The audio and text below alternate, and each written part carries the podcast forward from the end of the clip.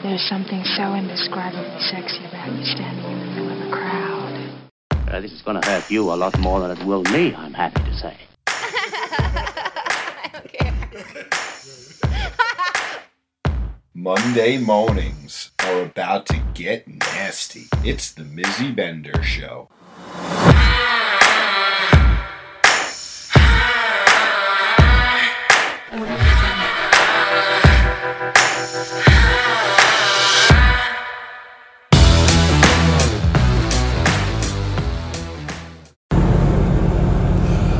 Good morning, everybody. It's Mizzy Bender, and you're listening to me on the Sinners Network. I have to say, I'm sitting in the most beautiful location right now. I'm on the ferry. We're doing a little travel this morning. Spencer's right here with me. Morning. Although I don't know if he's going to participate so much in this cast, because this cast is all about me sharing my journey through bisexuality and figuring out myself with girls and all that kind of stuff. It was a community-based question, so I'm going to try and articulate and explain my journey, my thoughts, and everything having to do with me leading up to this moment in hopes that it's helpful to you guys. And then, of course, if you have any, follow-up questions or thoughts after, you hear my story, definitely reach out to me at mizzybender@outlook.com, and I'll try and help, navigate you a little bit further. So what can I say? I don't know. I guess, the journey goes back. You love your ladies. I do love the ladies. But it's not like I was able to just wake up one day and be like, oh, here I am. I like the ladies. It wasn't like that by any means. No, it was, so I should say I think at a super early age, I knew I like girls. I mean, the first magazines I ever really saw were I don't know, maybe the Fredericks of Hollywood magazines or those kinds of things. And I'm like, oh my God, these girls are so pretty. And I don't think at that point in time did I think that I was attracted to women, but I was like, oh, that's definitely, they have really beautiful bodies, and so a lot of different thoughts, right? And so as time went on, and I started to explore my sexuality more, looking at porn and stuff like that, it was all girl on girl stuff for the most part, and I can even say a lot of it was girl on girl, and there was probably a lot of threesomes and different kinds of activities like that. Now we're talking. Yeah. So, and so when you think about my sexuality, and Spencer and I have never even had this conversation either, so he's gonna have a lot of first learnings here as well. So to be in the lifestyle now and be able to look back on all the things that I've liked and enjoyed, I'm really happy to be at this moment. But during that time, it was I kept exploring, looking at different things, and you kind of start to know the things that you like and you don't like, right? But there wasn't really ever a point in time in my life where I had the opportunity to really be with a girl. I always had a boyfriend at different times that I think that some of my friends were, cute or pretty and things like that. Yeah, of course. And, on drunken nights, you're like, oh, I wonder if there's going to something's going to transpire here. But, nobody's willing to make that kind of move or anything of the sort. And still, at this point in time in my life, we're talking, all through high school, leading up to 20, 21 years old, where I was I had all these thoughts, never really acted on them, never shared them with anybody either. It was all things that was internal to me. At the age of 21, I think I was 21, I kissed my first girl. And that was the only time I ever kissed a girl. Did you like it? I loved it. You kissed a girl and you liked it. That's exactly right. And I did. It was, I was dating, what was going to be my husband at the time. We had gone out with two of our friends. It was a couple. And she's such a cute gal. Super pretty, long blonde hair. But she was a wild child. Wild child. Well, where'd she go? Yeah, I know. Super wild child. She was one of those gals where you looked at and you're like, oh, okay, if I could be anybody at this moment in time, it would be her, because she was super secure in what it was that she wanted, who she wanted to be. She didn't really give a flying fuck about anything. And it was just it was very cool to be in her aura. It was fun to be around her. Really wild, though. However, the gentleman that I was dating was really conservative, not like that at all. As a matter of fact, that same night, and this is probably where the turning point where everything should have, I should have known this was not that. I gave him a blowjob in the bar. I should have known that was where everything was going to go sour, because I never lived that down. From that moment on, I was the biggest slut ever, and it was just a nightmare. That's so between, a shame. You can blow me in any bar. So between kissing her that night and the blowjob situation was really recipes for disaster, and that should have been the red flags that night. I don't know why it continued for so far long after that, but whatever.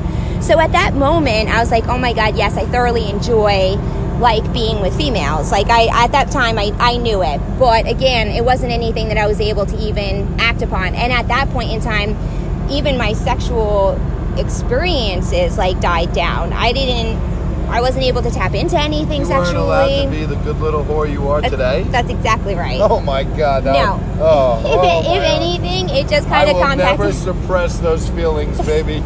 If at any point in time, it kind of just compacted how much I do really want to explore that. But because of the relationship that I was in, because of the circumstances I was in, there was never a point in time where that was ever going to be the case. I know that for sure. Not ever. There wouldn't be a time where I would have ever even felt comfortable to say, hey, you know what? I kind of dig this. Let's try this out. Or, you know what? I kind of dig girls. Like, you know, what do you think about this? There was no fucking way. So it was one of those things where I kind of just suppressed down and was like, all right, you know, this is my life. This is what it is. It's okay. You know, like, and I was okay with it. It wasn't like there was a burning thing inside of me that was like, oh, I need to be with females. Well, I need to be a doctor for that. Yes. Like, you know, there wasn't like a thing that was like, I need to be with a certain sex at any point in time. And even at this point in time, like, I know, like, I always want to be with a man. Like, my solid partner has to be a man, but I do really... thank God, because I thought I was that dude. No, but, you know, like, because some girls are like, well, I can't be bisexual because I can't see myself being with a girl for an extended period of time. I personally don't feel that way. I think that you can kind of go... I think that you could shape it however you want to. I don't think that there's a right or wrong way to do it. I think, and that's why I always say, like, I never want to be classified in one direction or another, because I don't think that that's really fair. You know, like, I love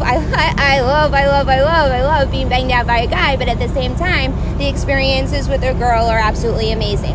And, you know, the touches are different. Body styles are different. Everything about it is just a completely different experience. And so, you know, fast forward when you get through, you know, all these different thoughts and stuff like that, you know, to the point where 2 years ago I met Spencer. Now, when I met Spencer... that was probably trouble in the beginning. It wasn't, you know what, it wasn't trouble in the making. It was a blessing in disguise because, you know, you came into my life and you were able to give me a freedom that I never had before and an opportunity to be able to really explore who I was and tap into who I was, because that's everything that you know. You know, you're all about being free. I mean, of course, your whole life consisted of all of these different, you know, sexual experiences and every kind of combination that you could possibly imagine. And so it was... not every. Well, and compared to me, yes. Right? Compared to me, this girl who has hardly experienced anything, and then you've lived this life of, like, exciting journeys that, you know, I couldn't even come close to even understanding. And even in the beginning, you could even...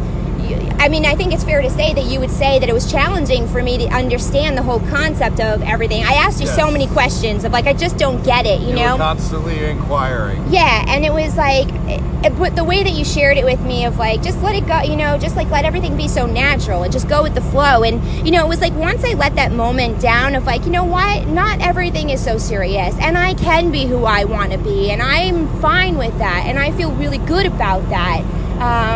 You know, was I able to really start to, like, explore my sexuality more? But in that also, it wasn't just the freedom with Spencer. You know, my family, my siblings, it was really important to me with my siblings for them to understand me, for them to know, you know, just my thoughts, where I was coming from as a person, how I was growing and changing.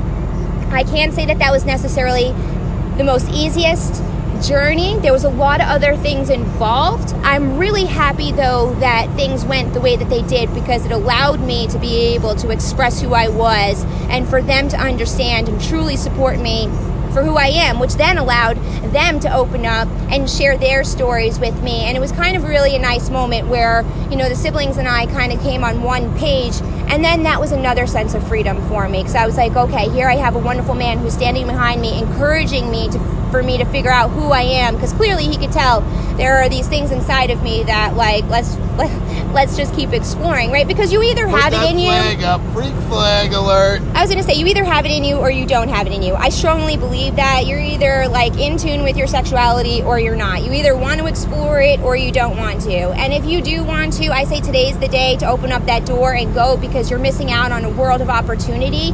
And it's not just from a sexual standpoint. It is from a personal freedom standpoint. There's something that happens when you say, this is who I am and this is what I'm going to be doing, and I don't care what you think of me, and I don't care what you think my label should be. This is who I am.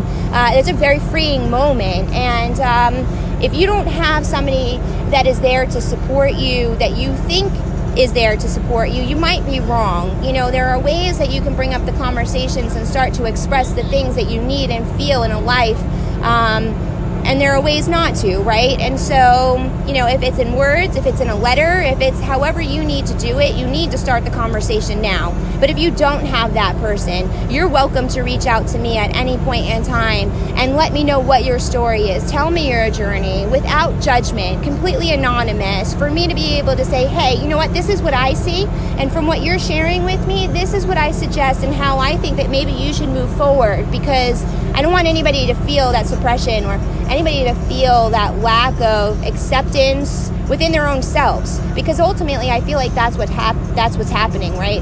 When we shut this side of ourselves off, it's almost like you're pretending like a side of you doesn't exist, and it's almost like you feel almost empty, or that's the part that's making you feel conflicted. And then on the inside, you have this battle that's going on. You know, one of the questions that was brought to me about this specific podcast was, you know, can you just be attracted to one particular type of woman? Well, now let's think about it.